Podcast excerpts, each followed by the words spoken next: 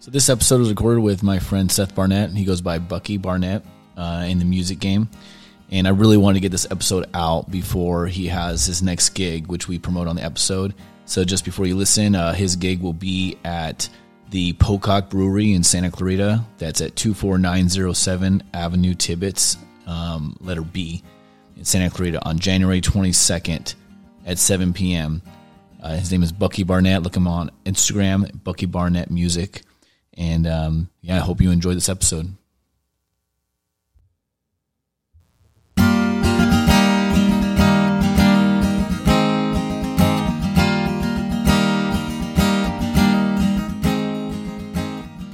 Welcome to Let's Grab a Cup podcast. This is where we talk about leadership, authenticity, resiliency.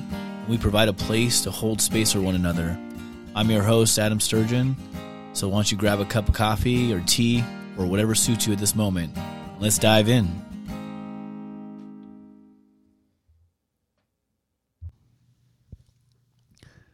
I guess we're live. I guess so. All right. Well, uh, welcome to uh, Let's Grab a Cup. You're my first official guest on the, on the show. I'm honored. So welcome. uh, we're talking to uh, Seth Barnett, other- otherwise known as. Bucky.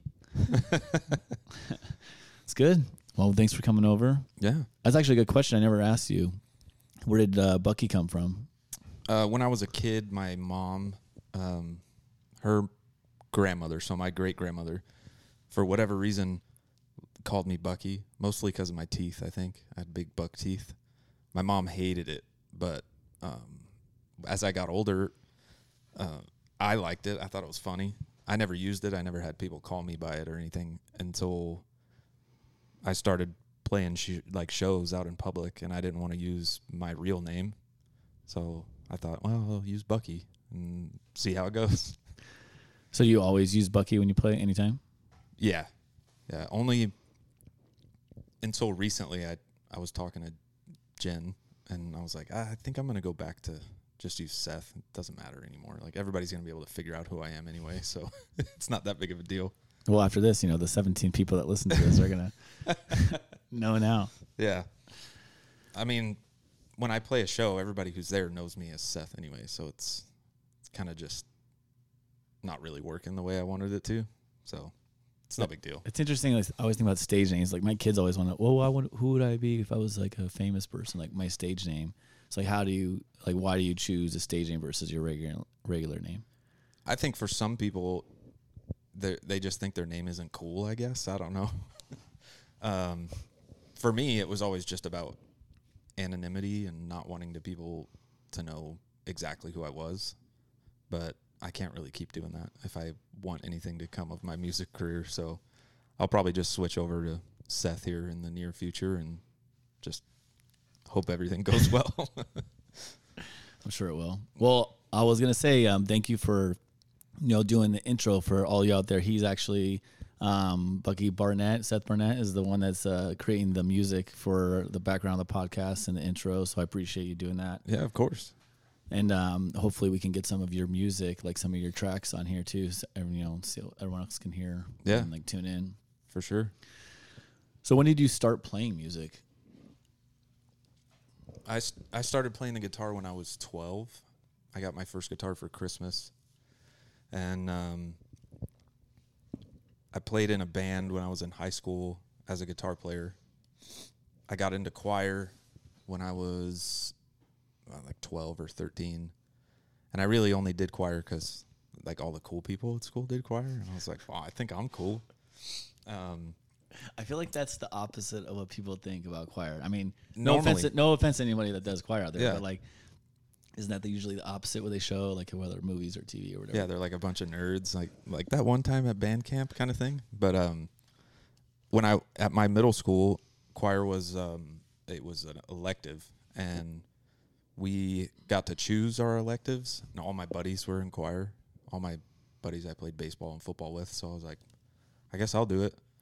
So I did that in junior high, and going into high school, I knew the choir director, and you had to audition to get in in high school, and I was like, I'm not auditioning. I'm I'm gonna play football and baseball, and you know, I'm not doing that.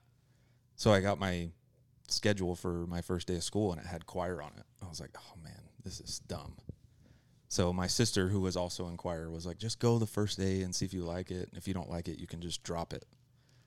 So I went the first day, and in high school as well, all the cool people, all the popular people were in there, and I was like, well, I know I'm not one of them, but I could hang out with them, I guess. So I decided to stay, and we ended up being like nationally ranked and like number two in the Oh, wow. country, and so it was it was a cool experience. We got to travel and compete, and then I got offered a scholarship for music for college. So I was like, well, I guess if I don't have to pay for school, that's cool. Yeah, absolutely. Um, of course, I didn't do that first. I tried to play baseball first, and that didn't really work. So, but yeah, I've, I've, I didn't really start singing until probably my sophomore year of high school when I started like taking it seriously and trying to get better at it. So you played the guitar first and then sang. Yeah. Did choir was that including like all instruments too, or just singing? No, choir was just singing, but like I just went to class and mimicked everybody around me. I didn't like try to be good or anything. I just did whatever they were doing. And then my sophomore year, um, my teacher gave me a solo, and I was like, "Oh God, I, I'm gonna have to start really learning how to do this." So, my sophomore year, I had like a little tiny solo in our competition set. Then my junior year, I had a little bit bigger solo, and then my senior year, I was like the featured soloist in our competition set. Wow, all right. Yeah. What was the first so- solo you had to sing I can't or remember. the- chose to sing? Yeah, I can't. I can't remember the name of the song. It was like, uh, it was like a contemporary Christian song that we were doing in our our competition set, and it was like two lines. It was tiny, and then my junior year, I was the f- the soloist for "Staying Alive," like Oh, by the really? Bee Gees. Yeah, and then uh, my senior year, it was a another Christian contemporary Christian song called "Ezekiel Saw the Wheel." No, I'm sorry, that wasn't it. It was. Uh, Fly Away, I believe. Yeah. But it was an all a cappella song and I sang the lead and then the choir sang all like the instrumental parts. So it was cool. I, that's cool. I couldn't. You couldn't pay me to get on stage when I was a kid. Absolutely not. I did. Uh, I actually did gymnastics when I was little, and I was like three until I think about like eight or something. And then they um, they asked. They said, "Okay, you're you're at the top level of like what you can get to at this point. Like what the next thing is doing this dem like a demonstration team, demo team." And they said, "But you'll have to potentially go to the Dodger Stadium and perform." And I was like, "Okay, I quit." Yeah. I was uh I was nervous the first time I sang in front of people and then I think about halfway through my junior year I realized that they probably weren't paying that much attention to me. It was the whole choir, you know. And after that I kind of let go of it, didn't really care too much. Then when I got into college and I started having to do solo recitals as a music major, that was nerve-wracking. Like a couple hundred people there and people judging you your scores based on your performance and all that stuff and that got nerve-wracking Did it surprise you that our kids were dancing? Like they dance on stage and get judged, and they're uh, potentially like, kind of perfectly fine with it, like to, to for the most part. yeah i mean i couldn't have done that at their age there's No. no, way i would have been too nervous and probably thrown up before we went on stage but um, i don't know I, at least watching our girls it just doesn't seem to faze them very much Yeah, I think we're more nervous than they are when they go on stage. yeah for sure uh, yeah That's funny.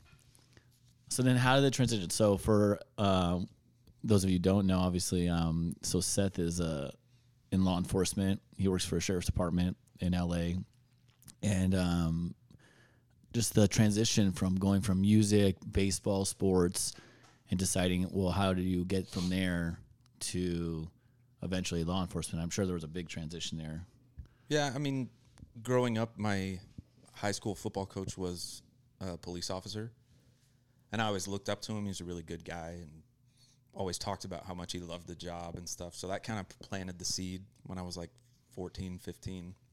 and I always thought it would be cool, but I always had the dream of playing music and playing baseball. So I was like, well, I'll go pursue these things while I'm young, and if it doesn't work out, then I can always try to become a police officer. So I was doing all that stuff, and then my sister passed away, and we were sort of left like answerless. We we had no answers as to what exactly happened, and nobody was held accountable. And watching, you know, my mom and my brothers and my dad and how everything was handled was, you know, it, it was hard on everybody. So I, at that point, was like, well, if I'm going to go into law enforcement, now I have the right motivation to do it instead of just, you know, because I want to do it.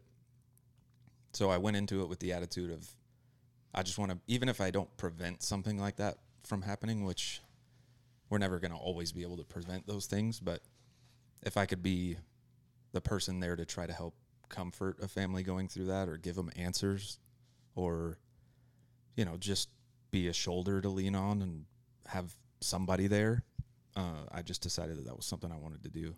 So How old were you when that happened? I was 22. Yeah, so it's a pivotal age, like big turning point. Yeah, yeah. So now, like, you've been in law enforcement how long now? 10 years. 10 years. Yeah. I mean, a third of your life or so? Yeah. A little a little bit less, little but less, close. Yeah. Yeah. And it's been good. I've enjoyed it. I'm you know, in in the career path I'm on, I haven't really had a, the opportunity to necessarily be what I wanted to be in in law enforcement, but I've handled things different ways that because of my life experience, I'm able to talk to people empathetically and and not necessarily put myself in their shoes because everybody goes through different situations, but at least understand partly what they're going through and and treat people with respect and you know I don't have to ramp it up most of the time because I I use my verbal judo pretty well but you know I'm you know we've all used force. We've all had to be there. But you know I, I like to think that I can talk my way out of force most of the time. Not always but most of the time. And I think that just comes from my life experiences and dealing with the ups and downs of what I've been through that I can usually find a way to um, associate with whoever I'm talking to and kind of bring it to their level so that we can kind of calm the situation down a little bit. Yeah.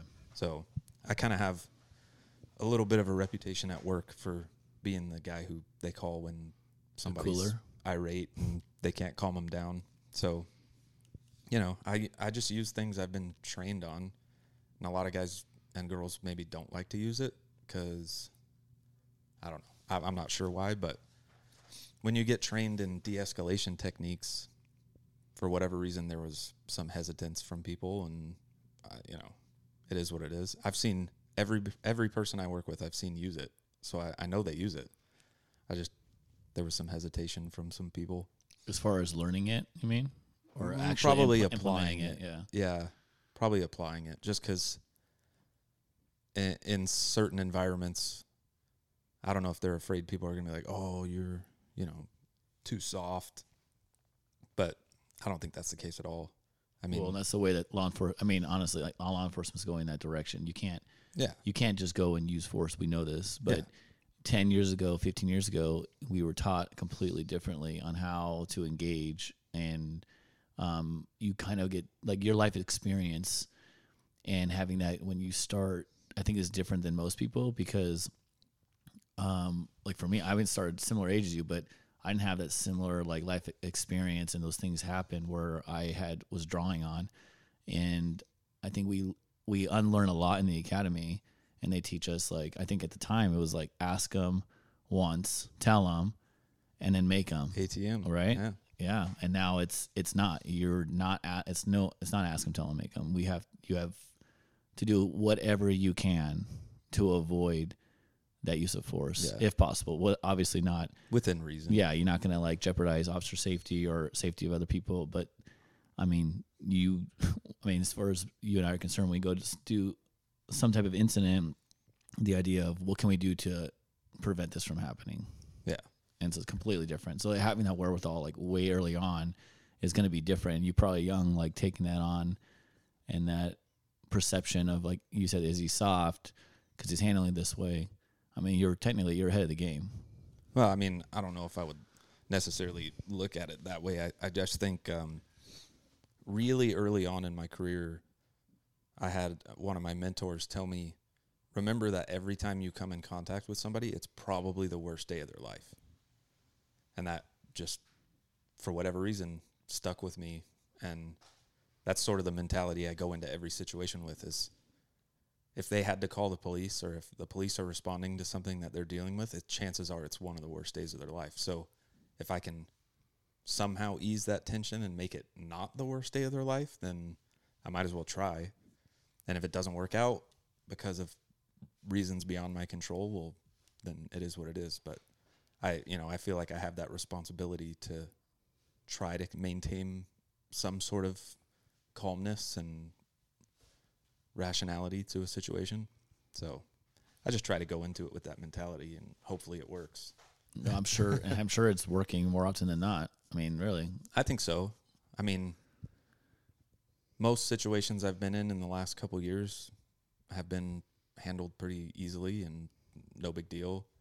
Um, you know, I've had to use force, but not not to an extent where it was like dangerous for anybody. It was just somebody who we had to use force on, and we did as little as we had to, and that was it. And you know, even the times I've had to use well, one was rescue force, so I, I shouldn't even probably include that one. You know, it's like like I, I don't I'm not gonna feel bad for saving some guy by using force on him. Right. You know, and he ended up getting the help he needed and he's good now, but the other time there was really just no other option, you know. He was putting too many people in in jeopardy and potentially going to hurt another officer, so you know, it is what it is. Yeah. We did everything we could leading up to that. We talked to him for 2 hours and then it just reached a boiling point and he was done listening and you know, it is what it is. We've we've all been through it. Yeah. I was gonna say something when you were talking about the idea of like uh like learning techniques or unlearning things that we were taught earlier on. Um, do you feel that it's difficult or I guess I should ask how do you feel? Like how do you feel like when the idea of let's say a law changes or a policy changes and they take away a tool or you now have to, you know, think about how certain laws apply to using certain types of force because the law completely continually changes. So the idea of unlearning or relearning as you're going and to like actively think of those things when you're when you're in an incident, you know, how does that how does that affect you or how do you how do you teach that or deal with that when you're you know, your work right now? Yeah, I mean, I've been pretty lucky in my 10 years that that hasn't happened too much. They've I mean, right now, I guess starting January 1st, things change pretty drastically because of a new uh, state assembly bill. But that's mostly for like protests and things like that, what we can and can't use, and when we can and can't. I think just being easily adaptable and making sure you're up to date on stuff is really what I kind of preach to my guys, and and you know, being in a supervisory role making sure all my guys understand what's changed and what we can and can't do and making sure that they have access to what has changed so that they can read it and let them know that if they have questions they can come to me and we can talk about it because a lot of times you know that wording is so confusing that it takes a couple of guys to go over it and go no i think it means this because earlier in the bill it says this or whatever it is Right. Well, we've had, we've had discussions um, in our squad meetings or afterwards about an incident and how we handled it, and then say like, well, people disagree. I mean, you we are having a discussion or, or disagreement about the law, the policy, and can we do X, Y, or Z. So there's let's say 20 people and there's let's say five different opinions on whether or not we can or can't do something. So it's it's very interesting. You're right, like the, how the law is written, what's written before, after. Like, can we do this? Can we enter the building? Can we not? Do we need to write a warrant? Do we not? You know. yeah But it's all this this discussion, and then going, okay, well, our policy states this. This is how I'm interpreting the law, which is kind of crazy if you think about it. Like Yeah. interpreting the law versus being very clear and then applying it to field work or your your daily duties and making sure you don't make a mistake that's detrimental to anybody, whether it's the person that you're trying to apprehend, yourself, your fellow officers, or the department, you know, Yeah. and you're held liable. Yeah. It's it's a lot. Yeah, it is. And you know, I I think a lot of the confusion, at least for our department, comes in the form of policy when people read it and it says, you know, whatever you shall blah blah blah or you may blah blah blah. Well, let's we got to clear that up cuz I know shall means you have to. But some guys read may and they think that's the same thing as shall. Oh, that's funny because everyone that reads May at our department is that means you don't have to. Well, that's the way I look at it. Yeah. You know, it's It's you you can. you can or you you, yeah. and there's even like a should like there are shoulds which means that most of the time you should do this but if something else happens that causes you not to do it you know it's like yeah. I- the mean, language you're right the language is very in and out and right now we- we're even dealing with like like body cameras and Yeah. you shall turn it on this time well you should or you you know if unless officer safety um, dictates otherwise and then people are hit or miss and whether they turn them on and now they're getting in trouble for not turning them on and late activations and all types of stuff so yeah it's a lot of like nuances to the policies Yeah, and I'm, I think that's probably been a problem since the existence of law enforcement. You know, and there's gonna there's always gonna be guys on the department that were around when something was different, and they're hesitant to the change. And we're ninety percent Type A personalities, so you know, you tell somebody with a Type A personality like, "Hey, the way you've been doing that, you can't do it anymore." They're gonna be like, "Uh, why?" Because it's worked for 15 years. So I, I, there's always going to be guys that are hesitant to to accept change and try to do things differently. And I've been fairly lucky in terms of what has changed. It hasn't affected me that much. You know, I mean, I've always kind of handled things the way I handle them now. So I haven't had to deal with too much change. Now, if they were to tell me next week, like, hey, you can't use your taser anymore, like that would be a big deal for me. i mean why carry it then Yeah, exactly. yeah So i mean it's we're getting pretty there. to the point yeah, yeah i mean we're getting yeah, there. right Uh, I know that we've one thing that did affect me. We changed our flashlight policy while I was on, and I never used my. what was it was it what was so the change we had to go from the metal, you know, streamlight, the big maglite looking streamlight. Right. We had to downsize, and if it was over six inches, it had to be plastic. And like I never used my flashlight for force or anything, but just having that flashlight was like I'm used to this flashlight. So that was I know it sounds trivial, but that was probably the biggest change for me was like, man, I got this puny little flashlight. but you know, Well, I mean that we part of our policy is having an impact weapon. At least right now, the way the policy is written, having impact weapon, you have to have an impact weapon, and we carry a baton. But if you have a flashlight or a sap, um, it would count as your impact weapon. I think the policy is getting revamped, but as far as how it's written right now, that's how that's how we've been using it. And then yeah, you're right. Like to change to a small flashlight and being like, well, how is this going to be an impact weapon? Yeah. Like that doesn't really it wouldn't work. And then okay, so now I mean, to each his own as far as like how they need to use um, their tools, but yeah, I, I mean, I don't know. The policies are going to change continually, and I Yeah. think I think ours is going back to a more stricter policy, but it hasn't come out yet, so we'll see. Yeah, I think. Do you guys carry expandable batons, or do you have to carry the PR twenty four? No, we neither. Ours are straight stick. It's a is twenty nine inch, Like the old school wooden ones? yeah, straight ni- twenty nine No. inch. I think there's like twenty nine inch hickory is what it was, but now I think at the time for a while it's been uh, we have uh, diamond wood batons, but they're straight um, sticks. There's no, they're not the. What do you say? What the other ones were? The PR PR twenty four. 24s. Yeah, no, we don't carry those. Really? And then we weren't allowed. Someone they, they tested the expandable ones, and I think like after one use of force, they were like, nope. Why they're too devastating? I, I, guess. guess. I don't know. I mean, they they are, they are pretty crazy. If you hit somebody in the right spot, it's Yeah, pretty, no. can be pretty bad. I mean, I'll be honest with you. I don't want to use a baton. yeah, It doesn't. It doesn't look good. If you, see, I mean, okay, so obviously everyone is videotaping everything. We're body camming everything. Um, regardless, force in general never looks good. You know, I mean, we're told like these are the parameters of how you use force. We have to get the person in custody. That he's not cooperating. We've given him warnings. We've done everything we can, and now we're using force. But if you use certain types of force, it will never look good, Yeah. and one of them is the baton. I don't think it ever looks good. Yeah. I mean, force is ugly. Right. That's that's one thing that like I wish I could get across to my friends and family that aren't in law enforcement. Like I know you're watching and it looks bad, but if you use ineffective force, it looks like excessive force. Right. So if you're using not enough force, that's going to look bad. So if you come in and use effective force, it's going to be ugly, but it's going to be done quicker and more effectively and it'll be over instead of you know, like a baton use. Let's say you pull your baton out, you hit somebody in like the shin and it doesn't affect them and then you just decide I'm going to hit them 5 or 6 more times. Well, that looks terrible.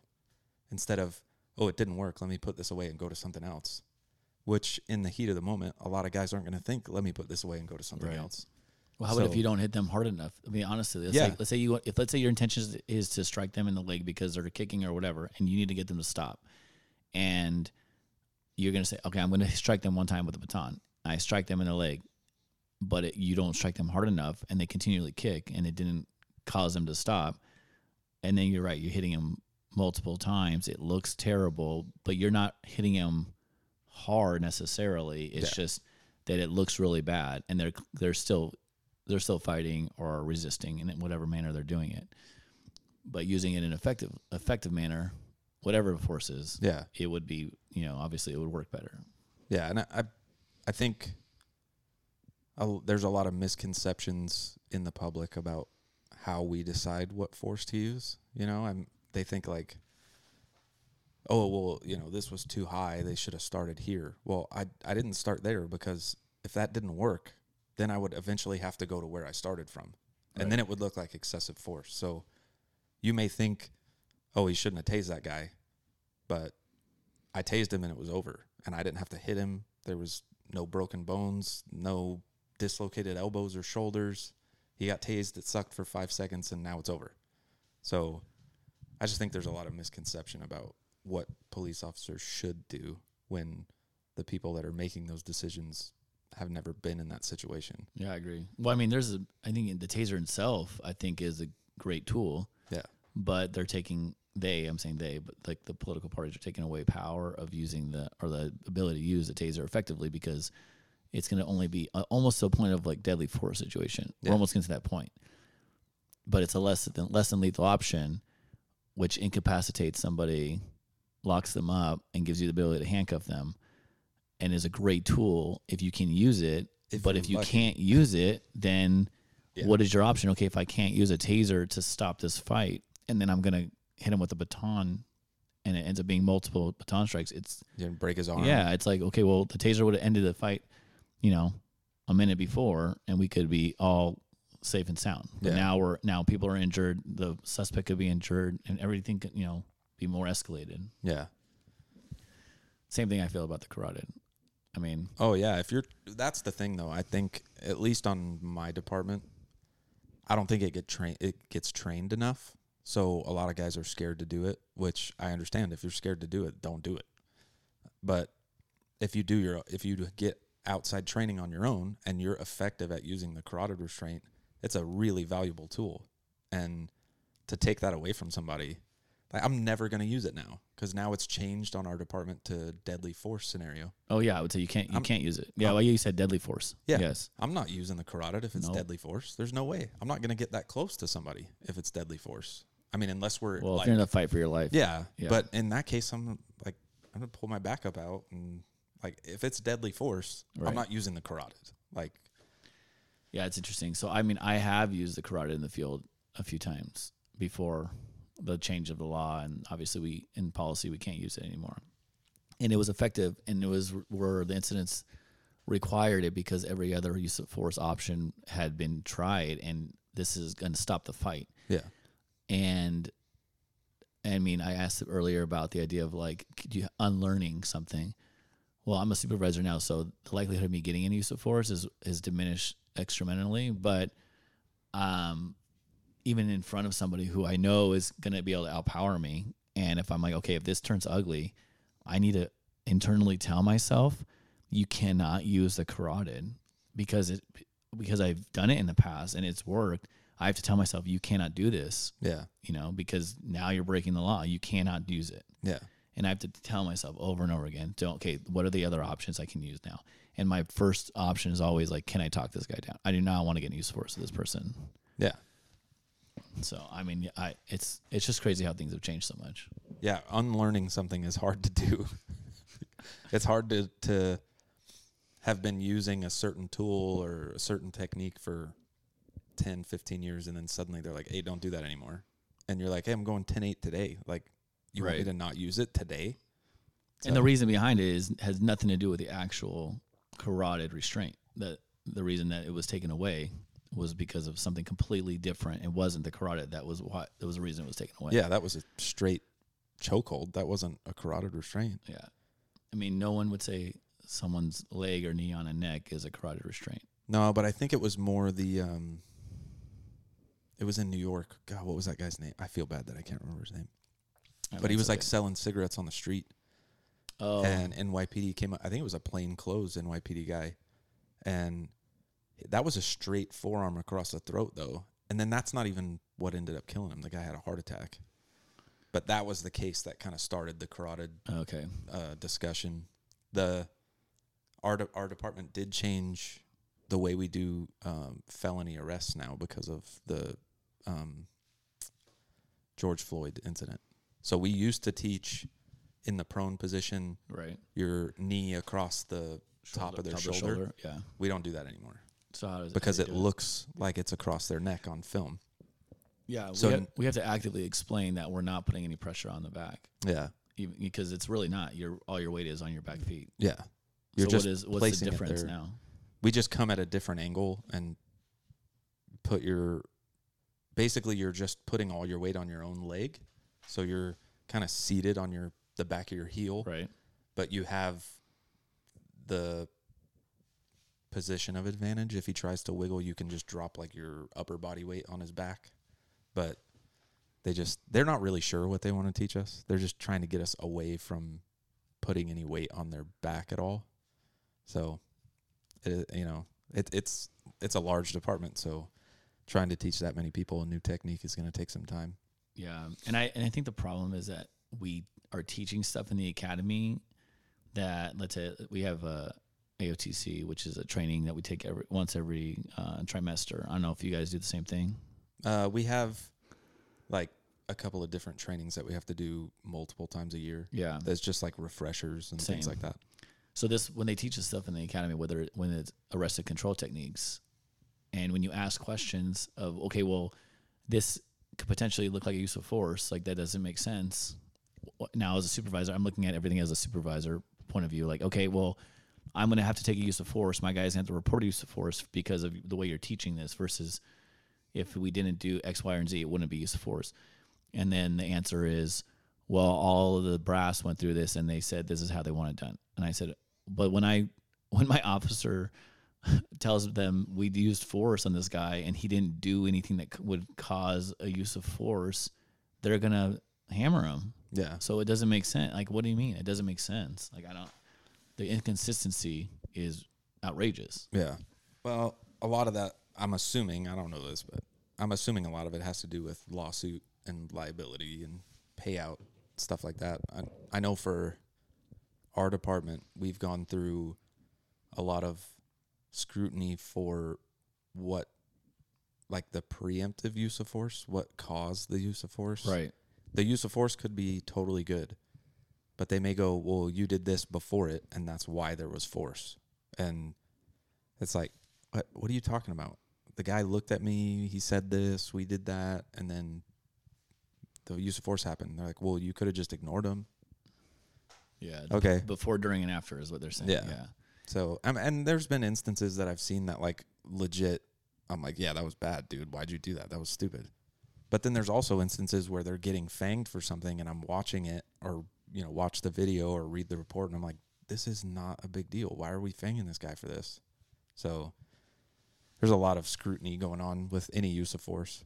Yeah, I think the CYA part is like when I have someone above me reads a use of force, and then it's like, well, let's let's just talk to him. And I said, well, did he do anything wrong? well, no, technically there's no policy. He didn't do anything wrong, but let's just say we talked to him about it because it doesn't look good. Which just is, I'm like, Well, that's so when that person above that person Right. says, "What'd you do?" Oh, well, we Exactly. them. yeah, Yeah, exactly. I know that we're get, we're having the same issue in our department where it's like, "Hey, let's just send them to training." Well, why? He didn't do anything wrong. Well, because when so and so comes and looks at it, we can say, "Well, we sent him to training." Well, he didn't do anything wrong. And they're like, "Yeah, well, he's got to go to the training eventually anyway." Like, yeah, well, okay, I don't know. I think I'm. I be. I mean, this sounds bad. Okay, I signed up to hand, to deal with bad guys on the street, right? Like, you want to go make arrests, take people to jail, like you said. Like, hey, the, there's a certain reason why I want to be a police officer. yeah, and now I think maybe maybe it's the position I'm in. I don't know if it's across the board, but I feel like I have more um, stress on me because of administration, uh, public perception, and political, you know, issues than I do the actual public. You know, whether that's good, bad, or indifferent, like dealing with the public, I would do that all day. But when it's the back end of it, the administration is where I that's where it all my shoulders the stress is. Yeah, I think a lot of guys and girls probably feel that way because that's like your livelihood could be taken from you in like an instant because somebody thinks you did something wrong and then suddenly you have no way to support your family. You know, it's that that worries me too. It's like I, I can deal with bad guys. I, that doesn't bother me. Like not to say that I'm like, oh, you know, bad guy, like I'm a tough guy. But you know, you just get to a certain point where it's like, okay, I've dealt with this before. Yeah, I know my- what to yeah, I know my tools. You got it. I'll take care of it. And then the the scary part is like, man, if I do one thing wrong, I could be out of here. And then what do I do? So I, I think a lot of guys are dealing with that kind of stress, and I don't think I don't think enough of them are talking about it probably. Yeah. But yeah, I, I think I think that's a big problem in law enforcement in general. I think that one thing I've been doing, and I don't know what your team looks like as far as when you have how many people are on your team. Uh, I don't I don't really have a team Well, you supervise people on the Yeah. floor, right? How many people do you usually lot. see? a lot. Like, like because the position I'm in now I'm I'm not actively on the line all the time. So I'm more of like administrative, making sure everybody gets their training and gets briefed on new policies and things like that. So I'm technically in charge of like 200 people, oh well. but uh you know, I'm not always on the same shift as them or whatever. So Do you see um layers or is there a group of people that you would see regularly that you con- consistently Yeah. or no? Yeah, there's there's certain people that I see all the time that you know, I know are like I guess my go-to if there's a situation Right. cuz at, at any given time at least for us right now there's like I don't know, 40 of us, 10 8 at the same time. So when there's a situation, I've, I know that there's certain people that'll always be involved because they're active and they like to work. And then there's 10 or 15 people that I know will be somewhere else because they don't want to be involved. It's always some that same percentage I think everywhere. yeah. So, but yeah, I mean, there's, there's guys that I know keep up to date and like come to me when they have questions and want to be active and learn and do everything they can to be as good as they can. And then I know there are people that like probably haven't read a policy update in five or six years and don't really care. So, I mean, I'm I try to get them up to date. I do what I can. I stop by, talk to them personally, like, "Hey, did you see this brief? Like, the this policy got updated." Like, "Oh yeah, yeah, I read it." I can only go so far. Um, I'm not gonna like press the issue with somebody and then cause like an issue between that person and myself. Right. So, you know, uh, i if it comes down to it, I'll have to be like, "Hey, man, you told me you knew the policy. Like, I came and asked you. You read that brief. I have a receipt that says you read that brief. So, that now it's on you." Yeah. Is it electronic? Yeah. Everything? Yeah. Same. So, I mean, I do do everything I can to make sure people know what's going on and are up to date on their training and that they're ready for anything. But they're with that many people, it, it, I can only do so much without like overextending and then like totally ruining whatever type of outside life I have. Yeah. I know that's why I think that right now, like the my outside life is merging with like what I want to do professionally. You know, like as far Yeah. as like taking care of you know the people around me, and um, um, for you, I know music is really important, Yeah. and like circling back to that, but like, so you have 200 people technically you're responsible for. It. They have to know policy and do all these things. Um, the administration is probably checking in, like, hey, have these people done what they need to do? And with all the stuff going on every day, and I'm sure you're working like between four and six days a week, depending on overtime. Yeah. What do you do for yourself? And I know music is big, so what are you doing continuously for yourself to take care of yourself? Yeah, I mean, obviously music is a big thing. Um the gym for me is a really good release. Like I I don't consciously think about the gym being a release, but I I realize it later, like an hour after I work out. I'm like, "Oh man, I'm I'm a lot more relaxed than I was before I went to the gym or whatever." But like just spending time with my kids is a huge relief for me. Like I don't really get to see them that much because of work, so when I do get to spend time with them, I just try to be as invested as I can in like that time with them and unplug as best as I can. And um, I don't know. I mean, I, most of my like close friends have been my close friends since I was a kid.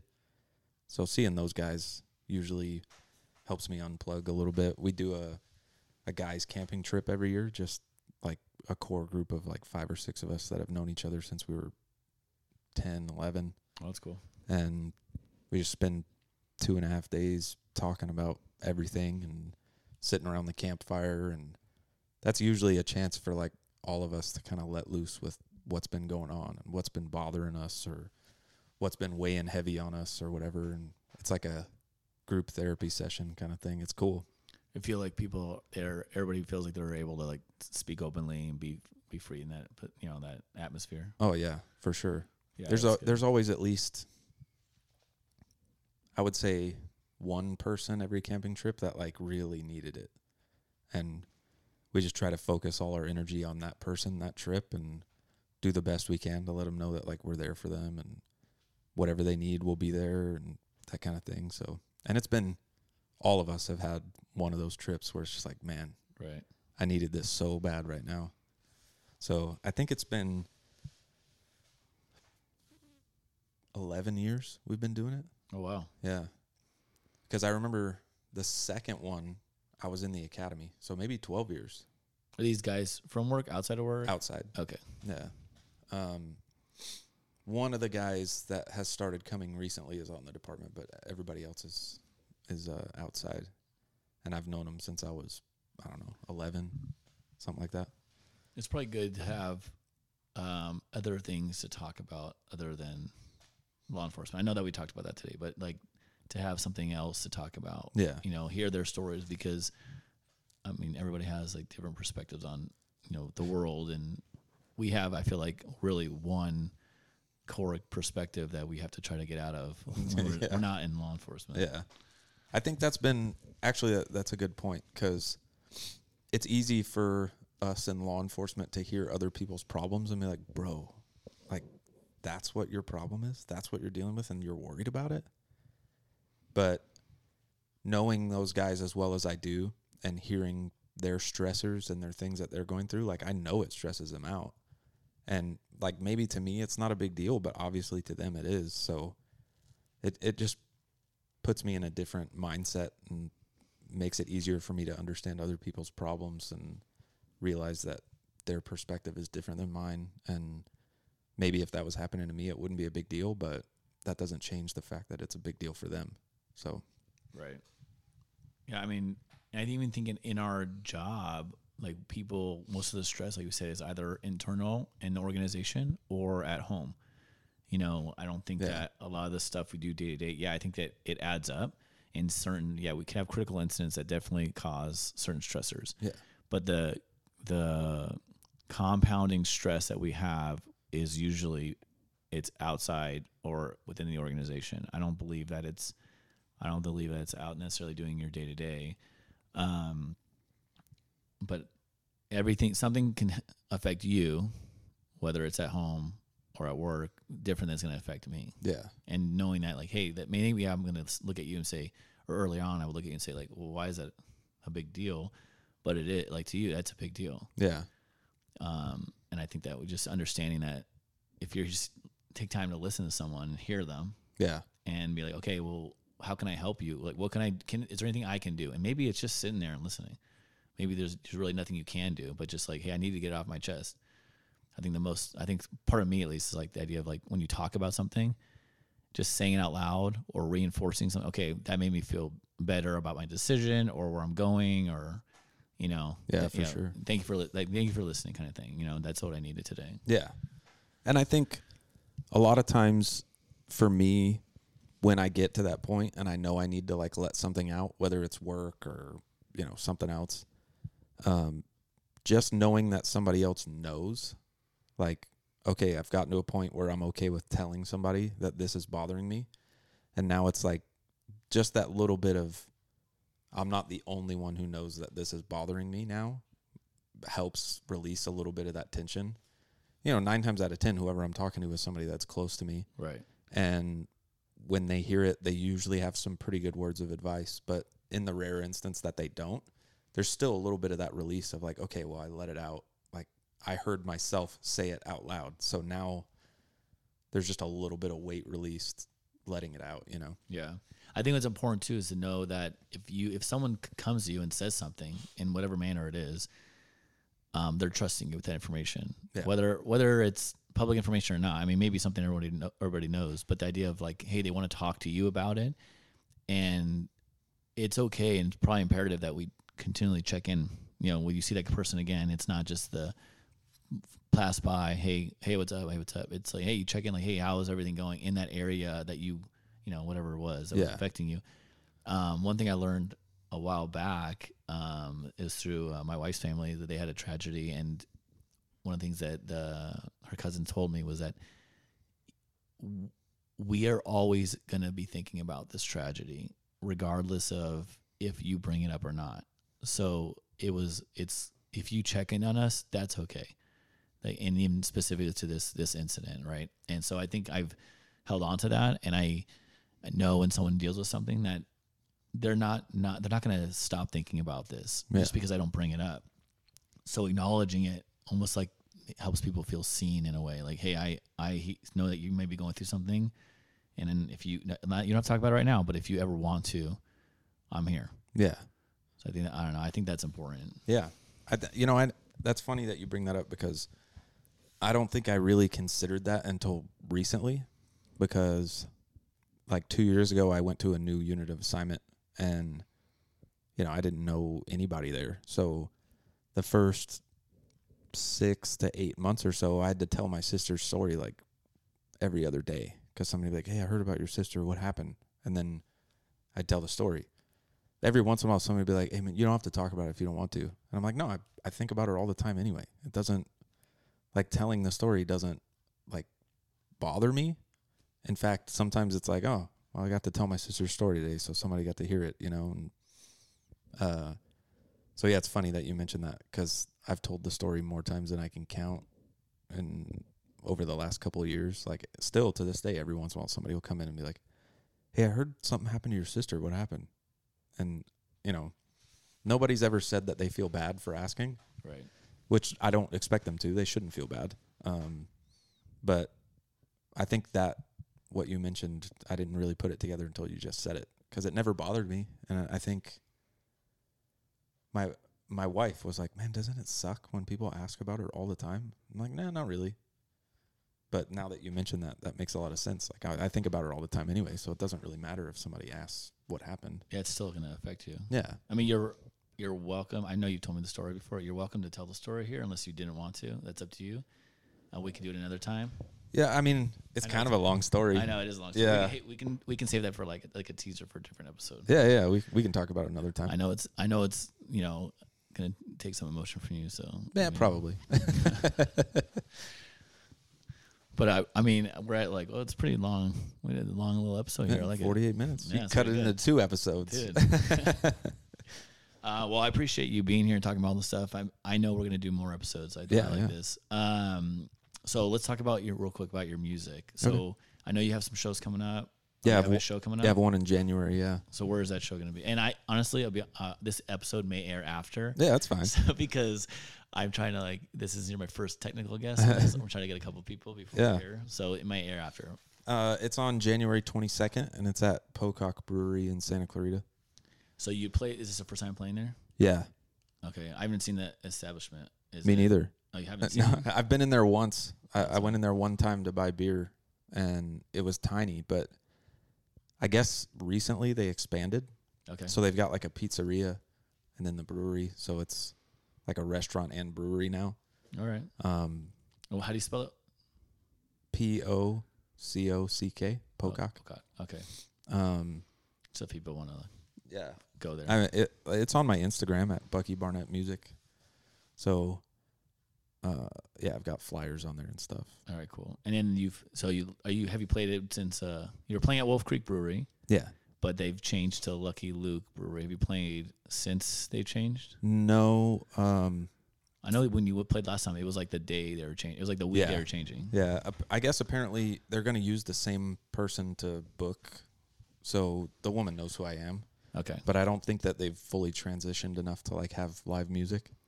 All right. So it may just be a little while before they have people come again. That's always a good spot. Yeah, it's fun. Yeah. All right. Well, uh, I want to get one of your tracks and we can play it on here. I don't know if we're going to play on this episode or a different one. And then we'll definitely try to record another one about, and you can talk about your sister's story. I know it's, it's, uh, happened a while ago, but it's super interesting. And, um, it did pivotal for you as far as Yeah. where you decided to become in law enforcement. Yeah. So um, that'll be interesting for if people are interested in hearing that. Um, as always, uh, like I said, appreciate Seth coming on. And if you listen to the outro music, that's his music, and then we'll put it on um, this uh, attach it to these episodes. You can find me at at Let's Grab a Cup or at AP underscore Sturgeon um, and at SturgeonWellness.com. And then you can find uh, Seth here. What was your uh, handle again? Bucky Barnett Music on Instagram and on YouTube. Cool. Thanks Cool. for having me, man. Yeah, That's cool. thanks. This is fun. Yeah. I'll do it again. All right. So thank you to Bucky Barnett for coming out and talking to me on the podcast. You can find me at Let's Grab a Cup or Let's Grab a Cup.com. I'm going to have these podcast episodes up there. You can also find Bucky at Bucky Barnett Music, which is on Instagram. And um, yeah, he'll be playing at Pocock Brewery on January 22nd. So hope you all enjoyed this episode. Have a great day.